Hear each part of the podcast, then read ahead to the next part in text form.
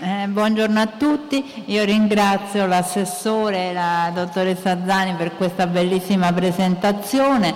E ehm, sono qui appunto per illustrarvi in particolare la più ponderosa opera di Arnold Gehlen, L'uomo, la sua natura e il suo posto nel mondo. E per darvi nel poco tempo che abbiamo spero un una prospettiva generale di questo volume che eh, diciamo, supera ampiamente le 400 pagine, quindi un volume molto denso, ricco di molti spunti e per farvi vedere forse rispetto all'ora precedente un modo diverso di filosofare, un modo eh, pienamente novecentesco, diciamo, no? che ehm, supera quella che è la filosofia sistematica, quella che è la filosofia classica e apre una nuova prospettiva eh, che possiamo chiamare antropologia filosofica e vedremo mh, diciamo, perché c'è questa nuova prospettiva, cioè perché interrogarsi sul problema dell'uomo è diventata eh, nel Novecento si pone in una nuova prospettiva rispetto alle filosofie sistematiche e alle filosofie classiche precedenti. Comunque voglio iniziare eh, parlando proprio di quest'autore, cercando di focalizzare i punti più importanti proprio in relazione alla pubblicazione di quest'opera. L'autore è nato nel 1904 ed è morto nel 1976, quindi la sua vita diciamo, percorre per larga parte il secolo appena compiuto. Ha studiato filosofia in Germania, in questo, eh, specialmente diciamo, paesi, negli altri paesi, da noi ancora abbiamo l'insegnamento della filosofia da solo, negli altri paesi è sempre unito con altri insegnamenti, quindi ha studiato filosofia insieme all'arte, insieme alla letteratura, ma anche insieme alle scienze naturali, alla fisica, alla biologia, alla zoologia e vedremo quanto questo sia importante nello sviluppo del suo pensiero. Eh, dobbiamo dire appunto che ha insegnato filosofia eh, a Francoforte, a Lipsia e anche a Königsberg, dove appunto aveva insegnato, come sapete, Kant e poi a Vienna. Questo avviene nel 40. Eh, a questo punto c'è un discorso che dobbiamo affrontare che è legato anche alla pubblicazione di questo testo dell'uomo, eh, un discorso legato appunto anche ai suoi rapporti con il nazismo molto importanti. Noi sappiamo che eh, Gehlen divenne presidente della società filosofica tedesca nel 42 e a questo punto ebbe dei, immediatamente dei problemi con il nazismo, con quella che era la politica dominante e nel 40 quando apparve la prima edizione dell'uomo l'accoglienza da parte della politica fu molto fredda.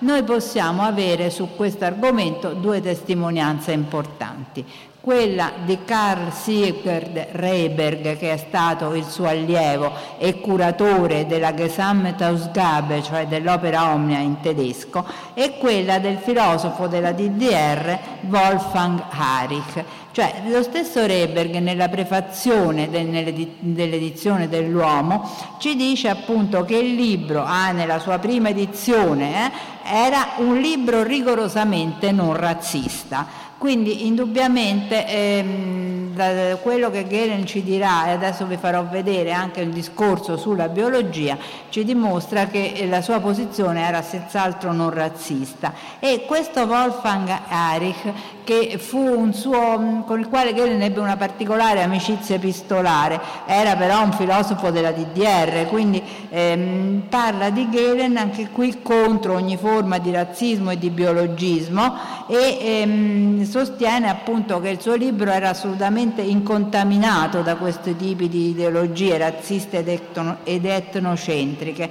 In più ne parla come un pensatore che ha demolito i presupposti del nazismo, che era scomodo ed ispido, cioè sono due pensatori, sia Erich che Gehlen, forse fuori dagli schemi, uniti proprio nel fatto che tutti e due si opponevano in fondo a quello che era un eccessivo consumismo, una forma forma eh, di quella che andava già verso una società eh, appunto consumista tecnologicamente avanzata e riportavano avanti una concezione legata all'ascesi e alla coscienza del dovere che erano appunto per loro l'antidoto contro una società consumista ed edonista.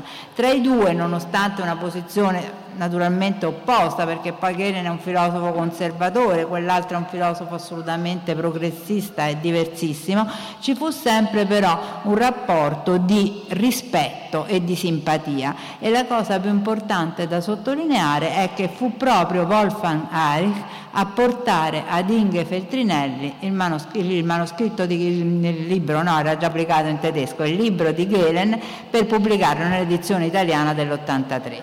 Quindi l'edizione dei Feltrinelli fu sollecitata proprio da Wolfgang Erich e quindi questo è una cosa importante, cioè vedere appunto questo rapporto particolare tra due studiosi di eh, idee molto diverse ma comunque uniti in una certa analisi della società contem- loro contemporanea. Eh, dopo la fine della guerra, appunto, eh, Gehlen non insegnò più filosofia, ma insegnò sempre su cattedre sociologiche.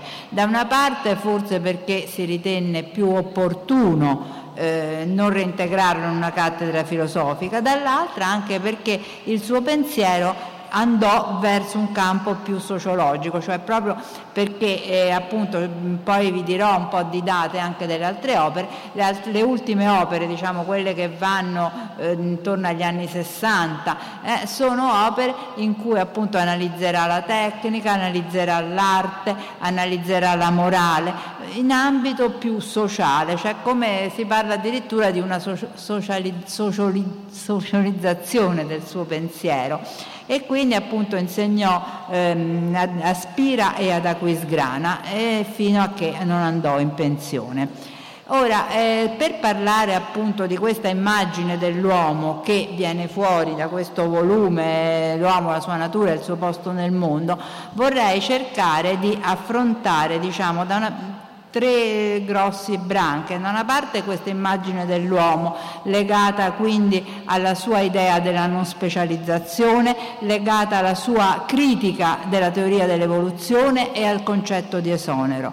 Vorrei poi affrontare come discendente dal concetto d'esonero il problema del linguaggio, al quale naturalmente Kellen dedica una grossa parte del suo volume e poi passare al problema, nell'ultimo mio discorso, al problema delle istituzioni per poi agganciarmi velocemente con la morale e con la tecnica che sono invece legate alle sue ultime opere.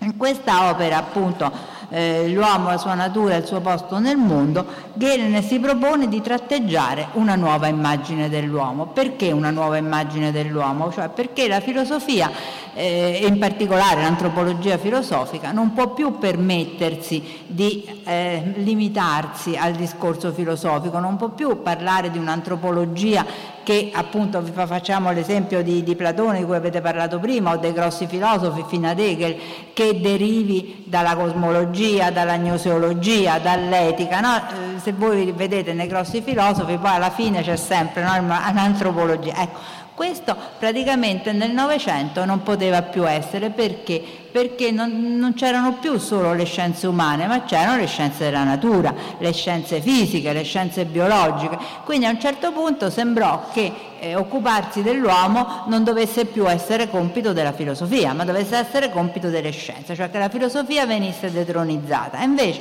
questi filosofi che fanno parte dell'antropologia filosofica, che sono Max Scheler, Helmut Plessner e Arnold Gehlen, fondando, cioè io li, li chiamo i padri fondatori dell'antropologia filosofica, fondando questa disciplina hanno voluto ridare spazio alla filosofia, ma una filosofia che dialoga con la scienza, non è una filosofia che si chiude in una torre d'avorio, non è una filosofia che vuole ragionare sui massimi sistemi, ma è una filosofia che dialoga con le scienze, scienze della natura e scienze dello spirito, come vedremo come Gehlen le chiama, e che quindi vuole però riappropriarsi del problema dell'uomo, cioè vuole occuparsi del problema dell'uomo. Quindi Galen comincia a prendere proprio in esame le scienze biologiche e ehm, attua un, un serrato confronto tra l'uomo e l'animale. E qual è la cosa che viene fuori immediatamente? Che l'uomo è un essere carente. Perché un essere carente? Perché l'uomo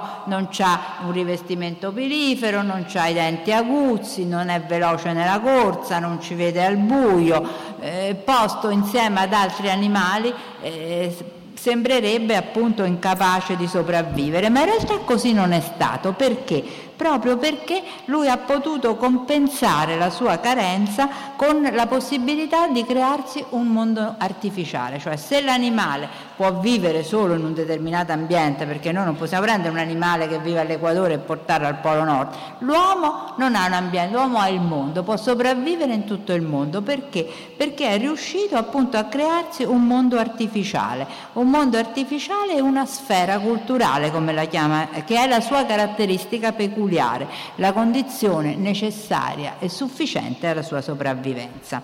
E l'uomo galeniano quindi noi possiamo dire che eh, racchiude in sé due immagini classiche. Da una parte quella dell'uomo faber, quindi la capacità di agire, la capacità di trasformare l'ambiente naturale in un mondo tecnologicamente avanzato, cioè di, di modificarlo. No? Dall'altra anche l'immagine dell'Homo sapiens, da cui prende il logos, la sua mh, mm, azione che dà vita quindi al mondo della cultura, a quello che Galen ne chiama il mondo dello spirito. E quindi Galen è sempre, appunto anche dal punto di vista della tecnica, vedremo come accennava la dottoressa, eh, un, un, ottimista in qualche modo, perché pensa che l'uomo debba progredire, cioè malgrado i conflitti, le miserie, le repressioni, le alienazioni, le difficoltà di ogni tipo, l'essere umano è stato sempre in grado di andare avanti, di, di salvarsi da solo, di trovare questo famoso suo posto nel mondo attraverso la sua capacità di azione e la sua intelligenza, la sua intelligenza che ha dato vita a scienze, tecniche, istituzioni, sistemi etici, arti, letterature e via discorrendo. E quindi si avverte in questa concezione dell'uomo keleniano una difficoltà, forse possiamo dire quasi una contraddizione, tra un'esigenza fortemente avvertita di distinguerlo in qualche modo dagli animali, no? abbiamo detto che si distingue proprio per la sua incompiutezza, comunque di distinguerlo,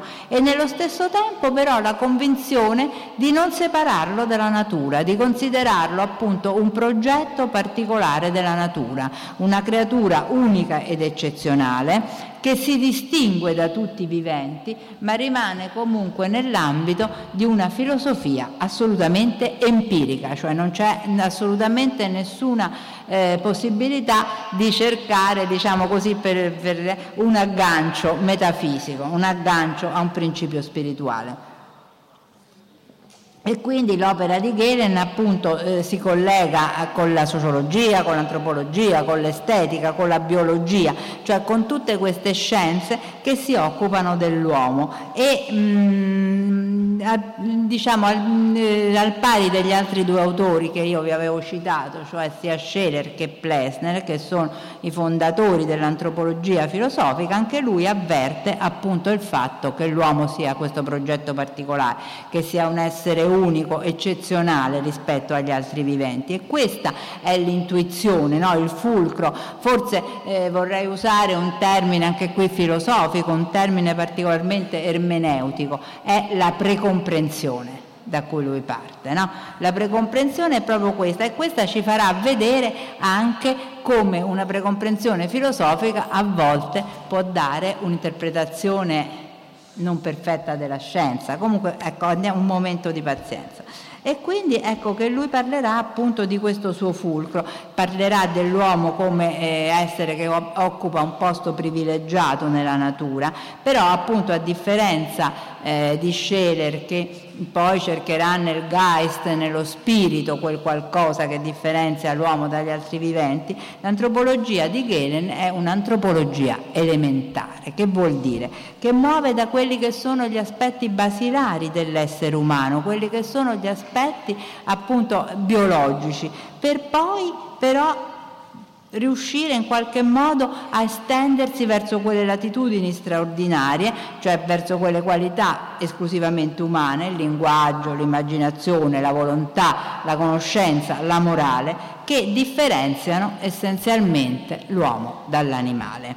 E che secondo Gehlen appunto questa precomprensione deve portarlo, lo porta anche suffragato dai biologi del suo tempo, di cui poi magari vi farò qualche nome, lo porta a considerare non più l'uomo come l'ultimo anello di un processo evolutivo, insomma diciamo così in senso darwiniano, ma come il risultato di un progetto particolare. Cioè la sua distinzione quindi non parte da un principio ontologico differente, ma parte da quest'idea che l'uomo sia questo progetto particolare, un progetto separato stato della natura rispetto a quella che è la linea evoluzionistica, quindi non ci sia questo netto passaggio tra le scimmie antropoidi e l'uomo, ma ci siano due linee evolutive parallele.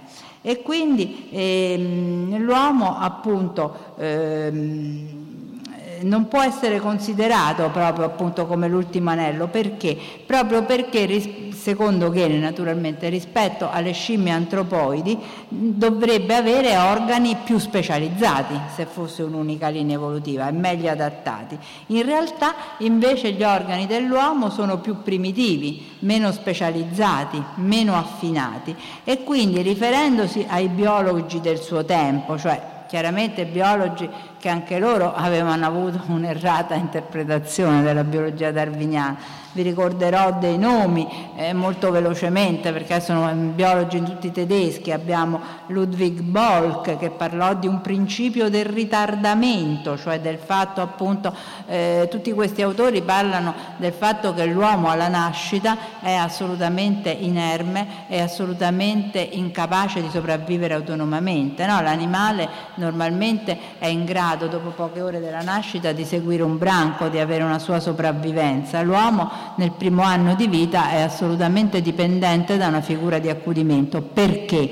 Perché il primo anno di vita porta un accrescimento talmente forte, specialmente della corteccia cerebrale, che è quasi paragonabile all'accrescimento che avviene nella vita intrauterina quindi in qualche modo se l'uomo ha questo lungo periodo di dipendenza, appunto questo principio del ritardamento, come lo chiama Bolk, per cui mantiene caratteri fetali anche nell'età adulta. Gelen nel libro farà molti esempi facendo vedere appunto anche come la stessa stazione retta non sia migliore, provochi difficoltà, eccetera, eccetera. Poi abbiamo eh, Vers, Luis che parlerà della cefalizzazione, che è quello che vi dicevo prima, cioè il fatto che l'uomo eh, ha questa enorme corteccia cerebrale che ha portato a avere una testa grande. Se voi vedete anche in quei libri in cui si disegna no, il passaggio dall'uomo primi, più primitivo, da, dell'uomo di mille anni fa adesso,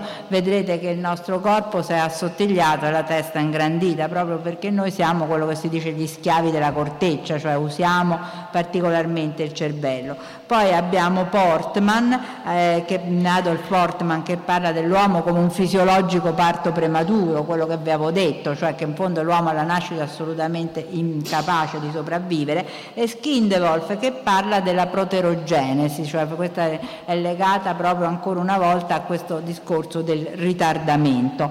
E, ehm, se vogliamo fare un esempio banale anche per essere eh, più vicini magari ai ragazzi, sono stati fatti degli, degli studi allevando insieme appunto un eh, nato da una scimmia antropoide e un bambino. Se noi vediamo inizialmente la scimmia su certe abilità sembra essere più veloce su certe abilità pratiche e quindi il bambino è più lento, ma poi nel momento in cui il bambino intorno all'anno comincia a camminare e a parlare, vedre, vi, vi, parlerò dell'importanza del linguaggio, ecco che a questo punto, appunto come dice Genen, ha la possibilità di andare verso latitudini straordinarie, di avvicinarsi a quello che sarà il pensiero astratto, cosa che difficilmente fa l'animale. E anzi è stato visto anche di solito, sempre per fare un esempio, non so se quelli che vengono considerati certi animali sapienti, non so, in certi spettacoli, in certi circhi, che devono magari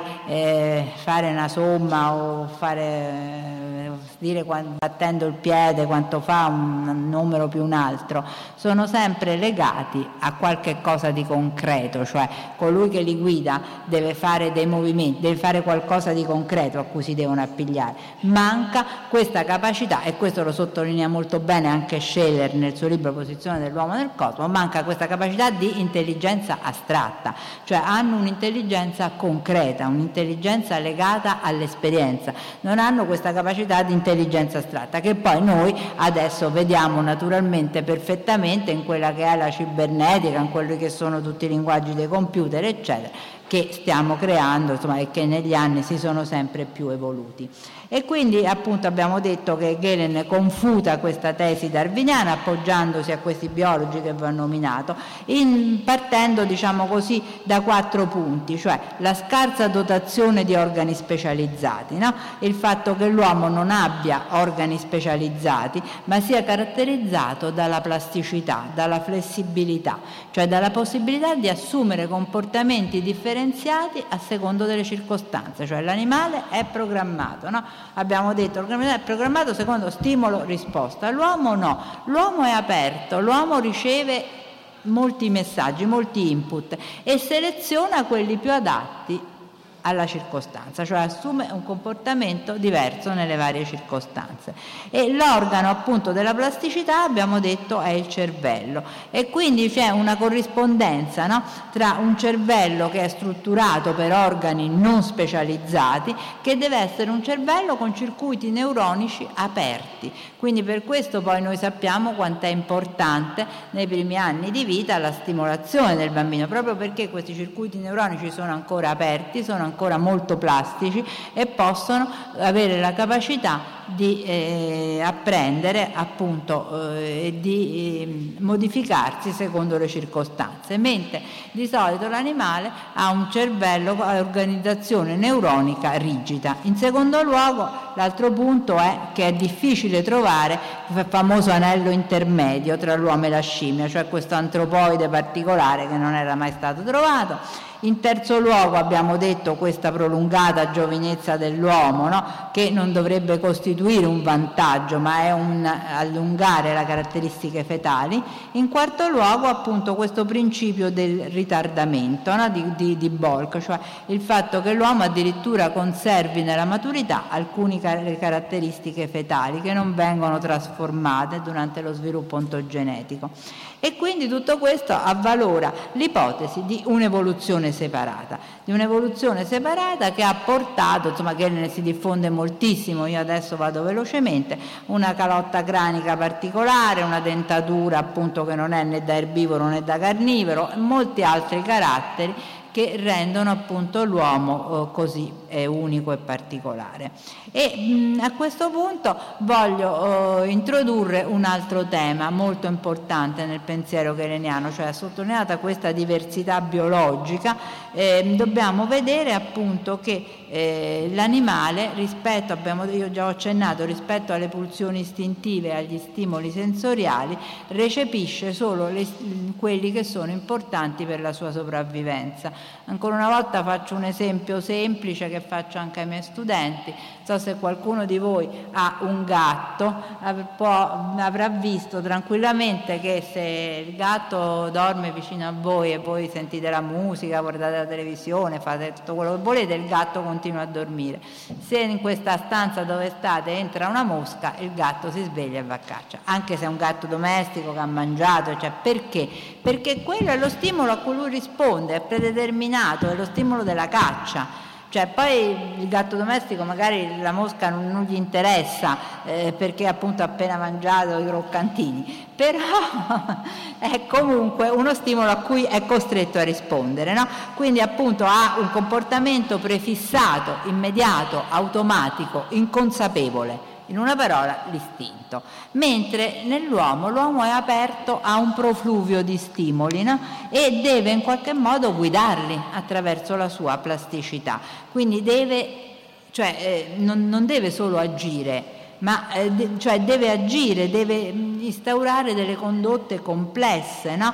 che partono dalla reazione motoria e giungono appunto alle condotte, eh, alle scienze dello spirito, alle condotte complesse. In questo rapporto appunto c'è questo rapporto molto forte del soggetto con il mondo, cioè lui il suo non è mai un rapporto passivo, no? abbiamo detto stimolo-risposta è un rapporto passivo, l'animale riceve lo stimolo passivamente deve mettere in moto la risposta. Nell'uomo, e questo è un altro punto importante, Engele nella sua teoria dell'azione, c'è sempre un rapporto eh, di interscambio tra soggetto e oggetto, tra io e mondo, cioè il soggetto non è mai passivo di fronte al messaggio che riceve, ma porta la sua soggettività, c'è sempre un intervento attivo del soggetto percipiente. E quindi di fronte a questa attività così complicata, di fronte a questo rapporto così difficile rispetto al bombardamento pulsionale che viene sia dal mondo esterno che dal mondo interiore, ecco che c'è un particolare meccanismo che aiuta l'uomo e che lo aiuta ad alleggerirsi da tanti oneri, cioè noi ecco eh, questo meccanismo aspetta, si chiama chiama l'esonero, in tedesco l'Entlastung, che è proprio una possibilità di prendere le distanze dal bombardamento pulsionale e di consentire, grazie alla nostra plasticità, di dare risposte multiformi e polivalenti, di progettare e orientare l'azione, di fornire risposte motorie e intellettive adatte allo scopo. Che cosa significa? E anche qui faccio un esempio molto semplice, quello che faccio con gli studenti. Noi adesso vedete siamo tutti qua, siamo concentrati in questo discorso, però molto probabilmente fuori eh, ci sono rumori, potrebbero passare delle macchine, beh questa isola pedonale non passano, eh, potrebbero esserci delle altre cose o potremmo avere degli stimoli interni, potremmo avere fame, potremmo avere sete, potremmo... tutto questo noi lo esoneriamo a questo punto perché ci concentriamo su questo nostro interesse. Ecco perché è importante un esonero da, che, da tutto quello che ci potrebbe allontanare e distrarre, proprio se vogliamo in qualche modo avere una risposta diciamo, eh, una risposta che progetti la nostra azione, cioè se voi volete prendere appunti su quello che noi stiamo dicendo dovete essere concentrati su quello che facciamo. E quindi dovete allontanare gli altri interessi, addirittura molto spesso non li sentiamo, cioè siamo talmente presi dal nostro discorso che tutto il resto in qualche modo sembra allontanarsi dalla nostra prospettiva. E quindi proprio questa capacità per l'uomo di creare il suo ambiente culturale dipende da questa questa capacità di servirsi del principio dell'esonero, no? di creare in qualche modo degli schemi di comportamento che scattano automaticamente in circostanze simili e esonerano appunto l'uomo da, da dare continue risposte a stimoli ambientali e a pulsioni esterne e liberando l'energia per ulteriori e più elaborate imprese per prestazioni di specie superiore e quindi questo processo di esonero viene posto da Galen a fondamento delle funzioni superiori dell'uomo, cominciando da quelle anche più semplici, cioè proprio facendoci vedere come tutte queste funzioni hanno una radice collegata con la struttura biologica, con le condizioni elementari, però poi permettono di raggiungere le famose latitudini straordinarie. Quindi a livello motorio il primo esempio dell'esonero è la formazione del riflesso condizionato. A livello percettivo è la, la formazione delle abitudini nel vedere, nel toccare, nell'ascoltare. A livello della comunicazione e del linguaggio è la, lo stabilirsi di simboli, di parole che alludono a un'esperienza percettiva. Non abbiamo più bisogno di fare questa esperienza, che sostituiscono l'oggetto reale. E a livello del pensiero l'instaurarsi della concatenazione dai simboli ai concetti, quindi la possibilità di passare in qualche modo alla concettualizzazione, distanziandosi da quello che è il flusso copioso degli stimoli sensoriali e delle pulsioni esterne. Quindi questo esonero è un concetto chiave no? che eh, liberando dalla pressione immediata di questi stimoli ci porta verso quelle funzioni simboliche che hanno un alto grado di astrazione e che quindi permettono a Galen in qualche modo proprio di ehm, capire qual è in qualche modo la posizione di quest'uomo, cioè il fatto che rappresenta un'eccezione che quindi pur essendo carente, non definito, pieno di problemi, di cose, di, di difficoltà fisiche, di ansie psicologiche e via discorrendo, si è diffuso su tutta la terra e ha soggettato la natura alle sue esigenze, proprio perché appunto è riuscito a crearsi questa seconda natura, questo mondo artificiale in cui sopravvive agevolmente, pure con una difettosa dotazione organica, cioè lui vive appunto, dice Gelen, in una natura artificialmente disintossicata, manufatta, da lui modificata in senso favorevole alla vita. Possiamo dire che l'uomo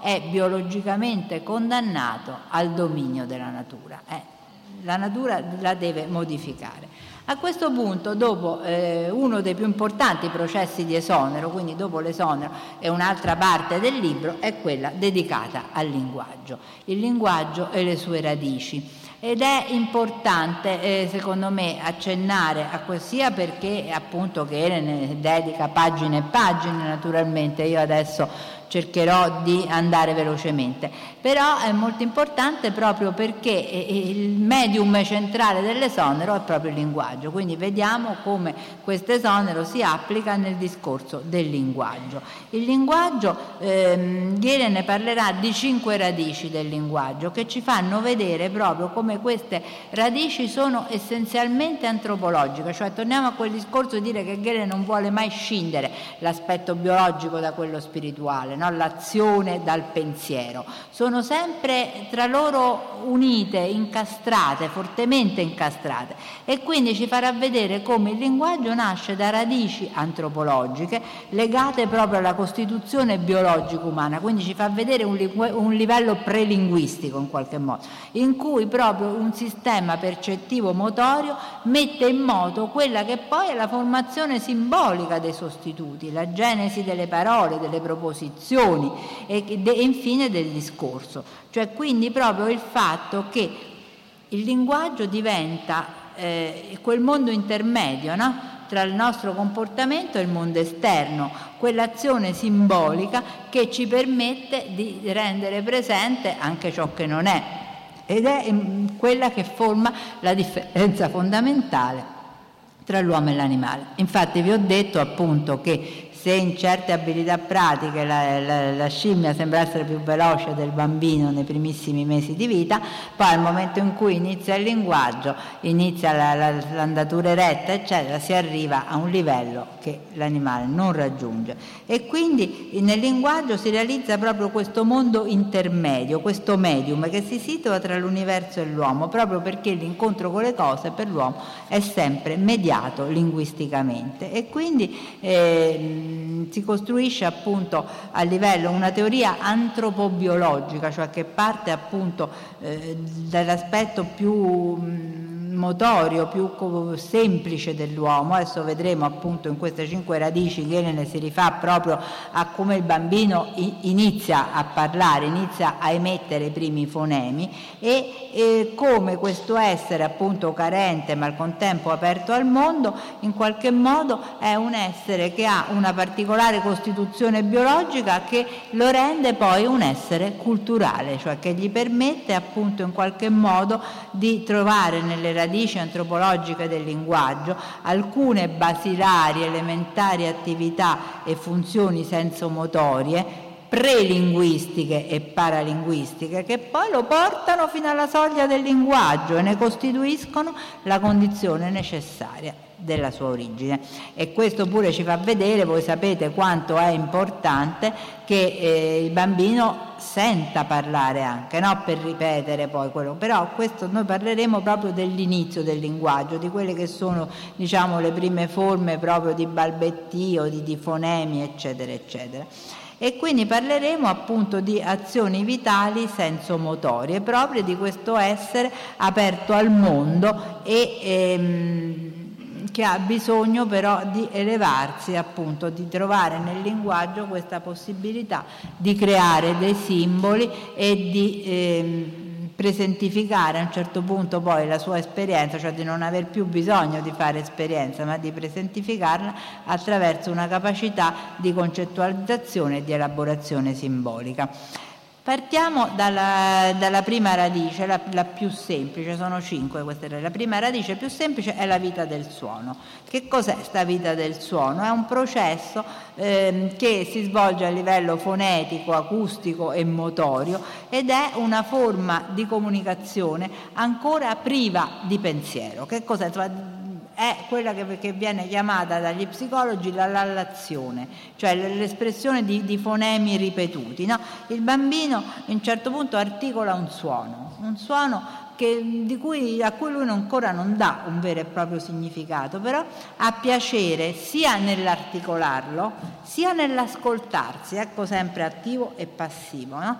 Esprime il suono e si sente sente quello che lui esprime, cioè c'è quindi un'azione motoria nell'organo della fonazione e il suono che viene riascoltato, quindi soggetto attivo e passivo di questo linguaggio che lui plasma e che ehm, utilizza proprio per il piacere di farlo, non è che, che ancora non c'è la comunicazione, è il piacere di di emettere un suono e di udirlo. Difatti, se ci fate caso, ripete molte volte, no? proprio perché è una, un piacere di, di, emettere un suono e di ascoltarlo, attivo e passivo.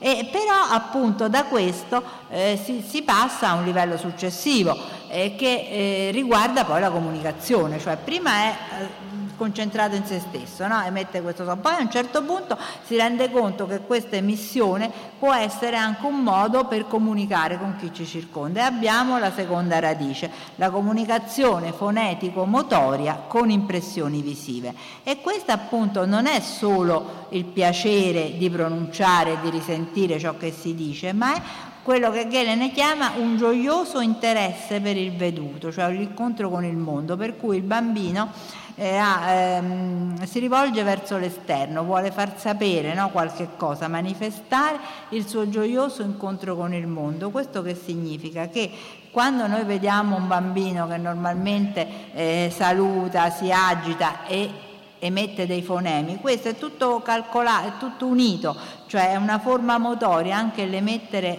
dei fonemi, come lo sgambettare, l'agitare le braccia, quindi è un qualche cosa che lui vuole comunicare attraverso dei fonemi che emette e che sono fonemi, cioè eh, comunicazione fonetico-motoria, perché nel momento che emette dei fonemi si agita anche, cioè muove le braccia, sgambetta, cioè comunica un qualcosa eh, che, verso cui vorrebbe dirigersi, no? perché l'ha in qualche modo colpito e questa è la seconda radice.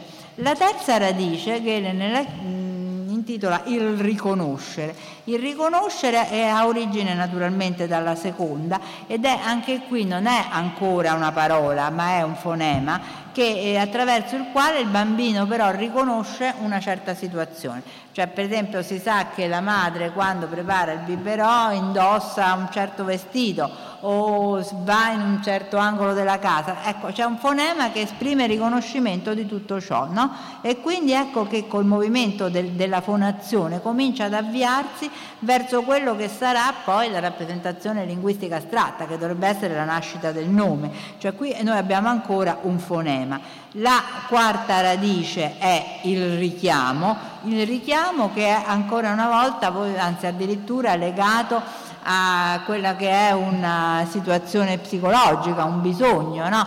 Normalmente il richiamo inizia come bisogno di fame, come grido e soddisfacimento, anzi addirittura normalmente bisogna un po' disabituare il bambino perché se il grido immediatamente riceve una risposta il bambino continuerà a farlo anche per per comunicare. No? Questo, però il grido richiamo di solito è legato alla percezione di un bisogno, di un bisogno che è appunto un bisogno di soddisfacimento e quindi eh, in questo modo una, eh, si arriva a una prima coscienza no? di questo bisogno che naturalmente il bambino non sa ancora riconoscere con un nome, non sa che questo bisogno è la fame, la sete, il freddo, cioè un bisogno ancora indifferenziato che viene espresso appunto con un grido, con un fonema.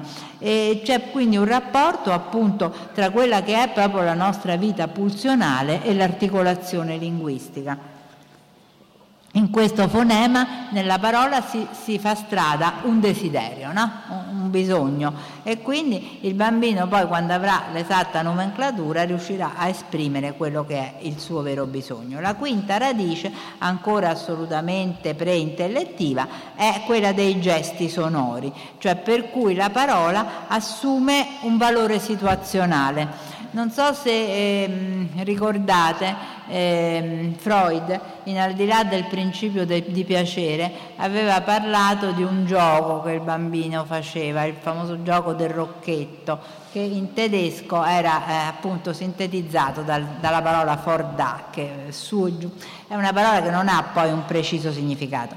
Però che cosa vuol dire? Cioè proprio questo, il gesto sonoro è un termine che richiama tutta una situazione. Questo Fordà era il gioco di buttare la cosa al seggiolone e di farla riportare su. Quindi il gioco del giù e su se vogliamo dire, cioè diventa appunto questo gesto sonoro, diventa una musica di accompagnamento fonetico-motoria che si accompagna a un insieme di azioni che può essere appunto eh, buttare una cosa a terra, trascinare un, una qualche cosa, cioè è un'espressione inventata che viene elaborata con una complessa figura motoria, cioè viene intenzionata in un'azione che riguarda un gioco che appunto può essere del correre, del trascinare, del, del buttare, un gioco molto spesso di movimento.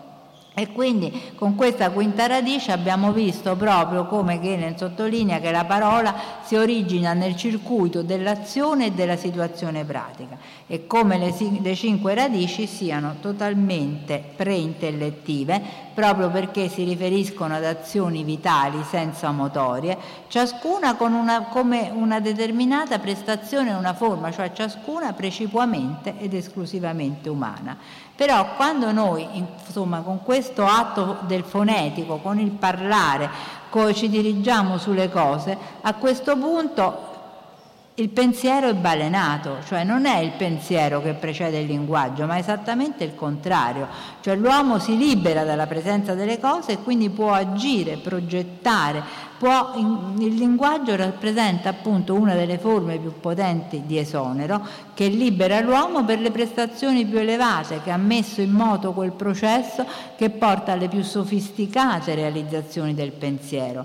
Quindi le cinque radici sono degli esoneri produttivi e sono i presupposti del linguaggio, di quel processo che attraverso un lungo ciclo di esoneri e di sviluppi porterà alla formazione di quello che sarà un pensare più ricco, un'attività rappresentativa e simbolica che giunge fino agli attuali linguaggi della cibernetica e dell'informatica. Quindi il linguaggio rappresenta proprio il punto germinale del pensiero e qui prende appunto l'avvio proprio il, lo sviluppo linguistico superiore e l'attività conoscitiva ad essa connesse. Mi avvio così al terzo punto del mio discorso, cercherò di essere abbastanza veloce eh, che, eh, che, riguarda appunto le istituzioni, la morale e la tecnica.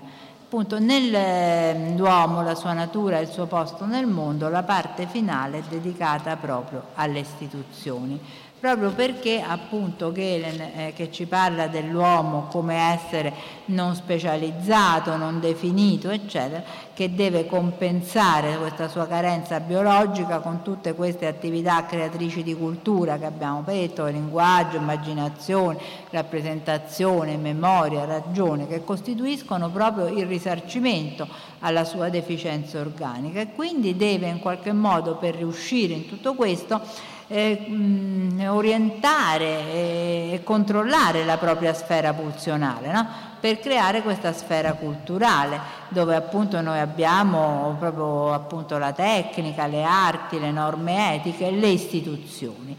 Le istituzioni sono appunto per Geren, fanno parte di quelle prestazioni spirituali superiori che si presentano come sistemi direttivi, idee guida che hanno permesso appunto all'uomo di instaurare quelle norme, quei divieti, quelle organizzazioni di comportamento che permettono la convivenza e l'azione coordinata per raggiungere finalità comuni.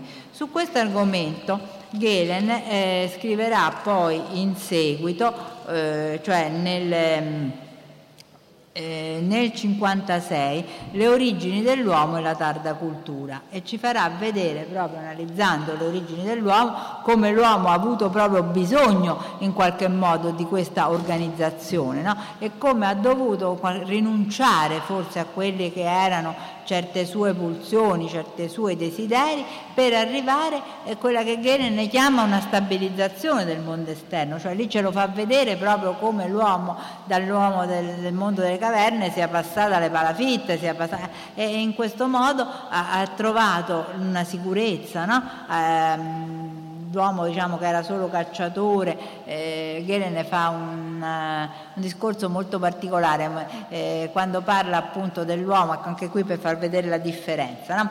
L'animale va a caccia, riesce a prendere una preda, mangia finché ha fame e si addormenta tranquillo. L'uomo va a caccia, riesce a prendere una preda, la porta nella caverna, mangia e poi comincia a pensare, ma che posso fare con quello che rimane? Come posso conservare la carne? La posso seccare? Che ci posso fare con la pelliccia? Me la posso mettere per ripararmi dal freddo? Cioè, l'uomo è, come dice che, affamato di una fame futura. Cioè l'uomo è sempre proiettato oltre, no? E quindi ecco che eh, il vivere insieme, il, cercare delle finalità comuni e quindi per contraltare e controllare le proprie pulsioni, cioè riuscire a convivere, lo porta a creare questo ambiente stabile, questo ambiente in cui lui ha la sicurezza di sopravvivere, la sicurezza appunto di eh, all'uomo non basta mangiare oggi, no? la sicurezza di mangiare anche domani. Quindi cominciamo con la coltivazione, col fatto di avere quella che Gene ne chiama nell'uomo delle origini la famosa scorta localizzata di cibo, per cui se poi ci sarà una carestia, non ci avrò un anno di raccolto, intanto ho messo via. Cioè, tutto questo appunto, eh, questa organizzazione sociale richiede la creazione di istituzioni che eh, implicano poi norme etiche, no, sistemi religiosi, giuridici, tutto quello che Gehlen ne chiama poi le scienze dello spirito. E quindi l'uomo deve crearsi dei meccanismi inibitori che permettano la nascita di queste istituzioni. No? E quindi in qualche modo Ghene ne parla addirittura di un'astuzia della ragione no? che ha ribaltato quelli che erano gli istinti primari in finalità sociali secondarie, cioè quindi cercare appunto la cultura, la sicurezza, ehm, quella che è appunto trasformare quelli che apparivano ostacoli, come ostacoli in garanzie di sopravvivenza, cioè quindi cercare un limite a quello che è la pulsione, l'egoismo individuale per vivere insieme. Questo limite inizialmente Gehlen lo vede rappresentato nelle istituzioni. Quando Nietzsche parla dell'uomo come animale non ancora definito, non intende dire che non si può dare una definizione, ma anche è non definito perché è capace di degenerare, di finire nel caos. Questo appunto Gehlen considera le istituzioni come una forma di esecuzione di compiti per la cooperazione organizzata e quindi come forze di stabilizzazione. Parla, le parla come puntelli esterni, come piloni di sostegno all'azione e disciplina delle pulsioni. E quindi, ecco qui abbiamo di nuovo il discorso inizialmente, Gehlen ehm, apprezza una società ad istituzioni forti, però poi si rende conto dopo gli anni 40 80 che in qualche modo queste società di istituzioni forti non ci sono più e che ehm, eh, bisogna appunto accordare un ruolo più importante alla morale, cioè proprio con la mh, nuova situazione politica, con il crollo che c'è stato con la seconda guerra mondiale, eccetera, eccetera, Gehlen ritorna ai sistemi etici per dare a questi un peso più incisivo no? per la strutturazione della vita pulsionale, ritornando a fare un discorso, adesso insomma io cerco di andare velocemente, un discorso simile a quello che aveva fatto per il linguaggio, cioè ancora una volta nei momenti di difficoltà Gehlen ritorna all'uomo e alla sua natura per ridargli il posto nel mondo, ritorna a questa sua natura e ritorna a ricercare le fonti della regolazione etico-sociale in delle radici filogenetiche dell'agire morale. Quindi l'uomo, che è un complicato incastro di categorie biologiche ed elementi spirituali, nel momento di crisi, nel momento in cui appunto noi sentiamo che ha perso i suoi punti di riferimento, che è privo di baricentri, eccetera, eccetera, che sono difficili i rapporti tra gli esseri umani, eccetera, deve ritornare a quelle innate predisposizioni biologiche, a quelle eredità filogenetiche che sono quattro richiami etici che rappresentano le radici socio-biologiche dei rapporti interpersonali e della convivenza umana.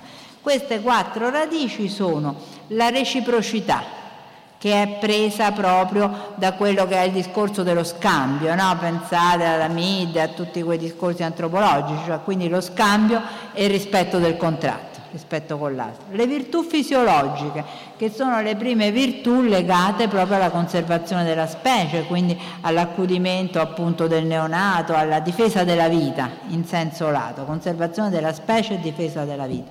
L'umanitarismo, che Gehlen ritiene sia un aspetto eh, che caratterizza queste società tecnologicamente avanzate, che è un'etica familiare allargata, una solidarietà, un'etica che si estende diciamo, dalla famiglia all'intera società e l'etica delle istituzioni, che ancora una volta è un'etica dello Stato ma completamente diversa, eh, che si basa appunto su quelle che sono le convivenze sociali e la possibilità quindi anche della convivenza all'interno dello Stato.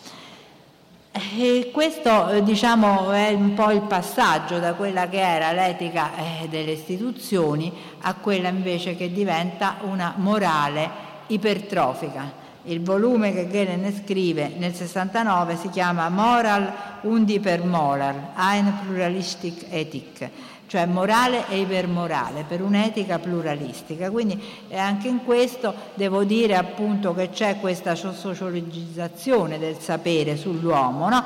e quindi appunto come Gehlen eh, si occupi di morale, e l'abbiamo visto, si occupi della teoria delle istituzioni nelle origini dell'uomo e la tarda cultura, si occupi naturalmente di un'analisi eh, di psicologia sociale sui problemi della società industriale, nell'uomo nell'era della tecnica.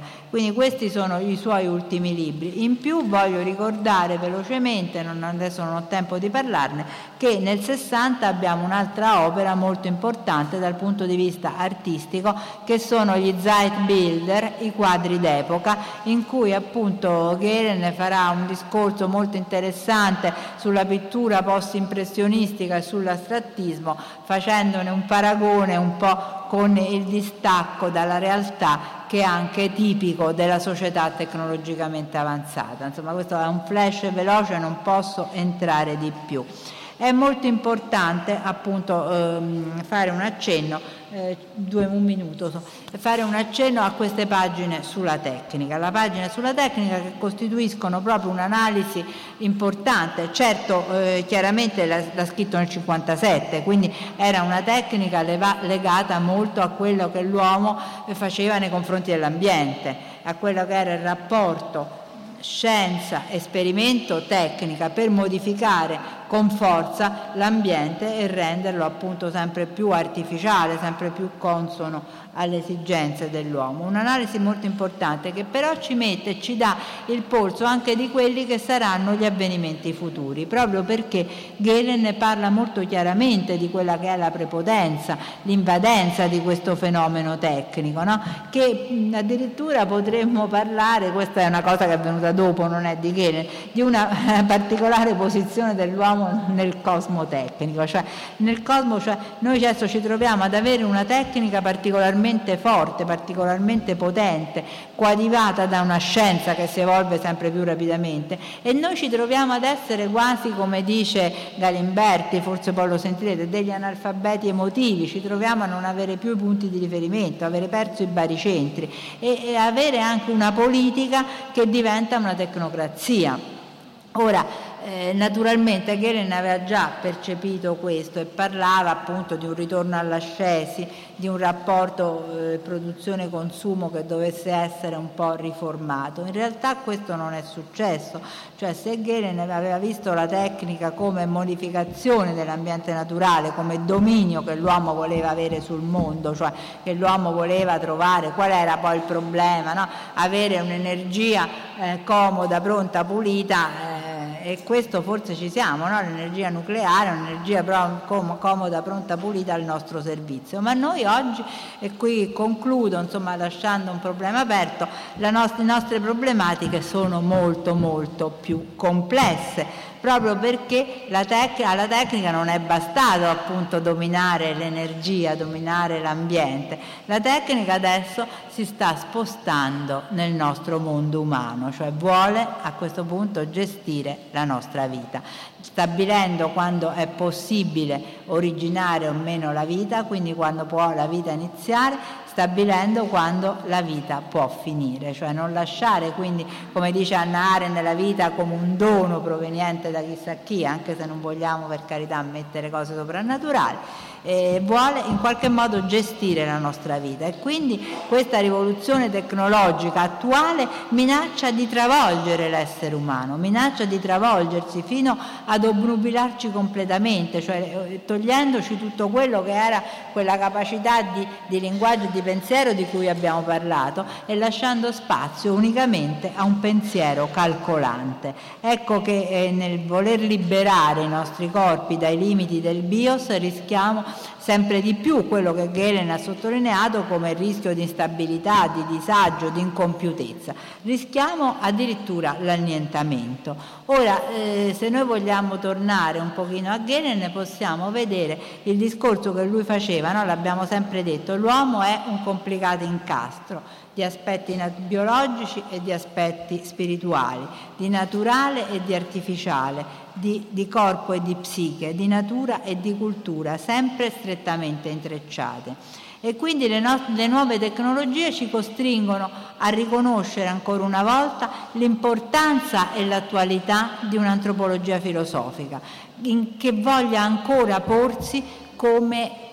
Eh, come corrispettiva della scienza, come eh, filosofia che dibatte con la scienza e che quindi appunto non dobbiamo lasciare che alla domanda sull'uomo, la sua natura e il suo posto nel mondo siano a rispondere solo gli scienziati, i biologi o gli, o gli ingegneri, ma vogliamo che la filosofia riscopra e tenga ferma insieme a Galen la sua capacità di dialogare con la scienza e di dare un contributo assolutamente importante alla domanda sull'uomo.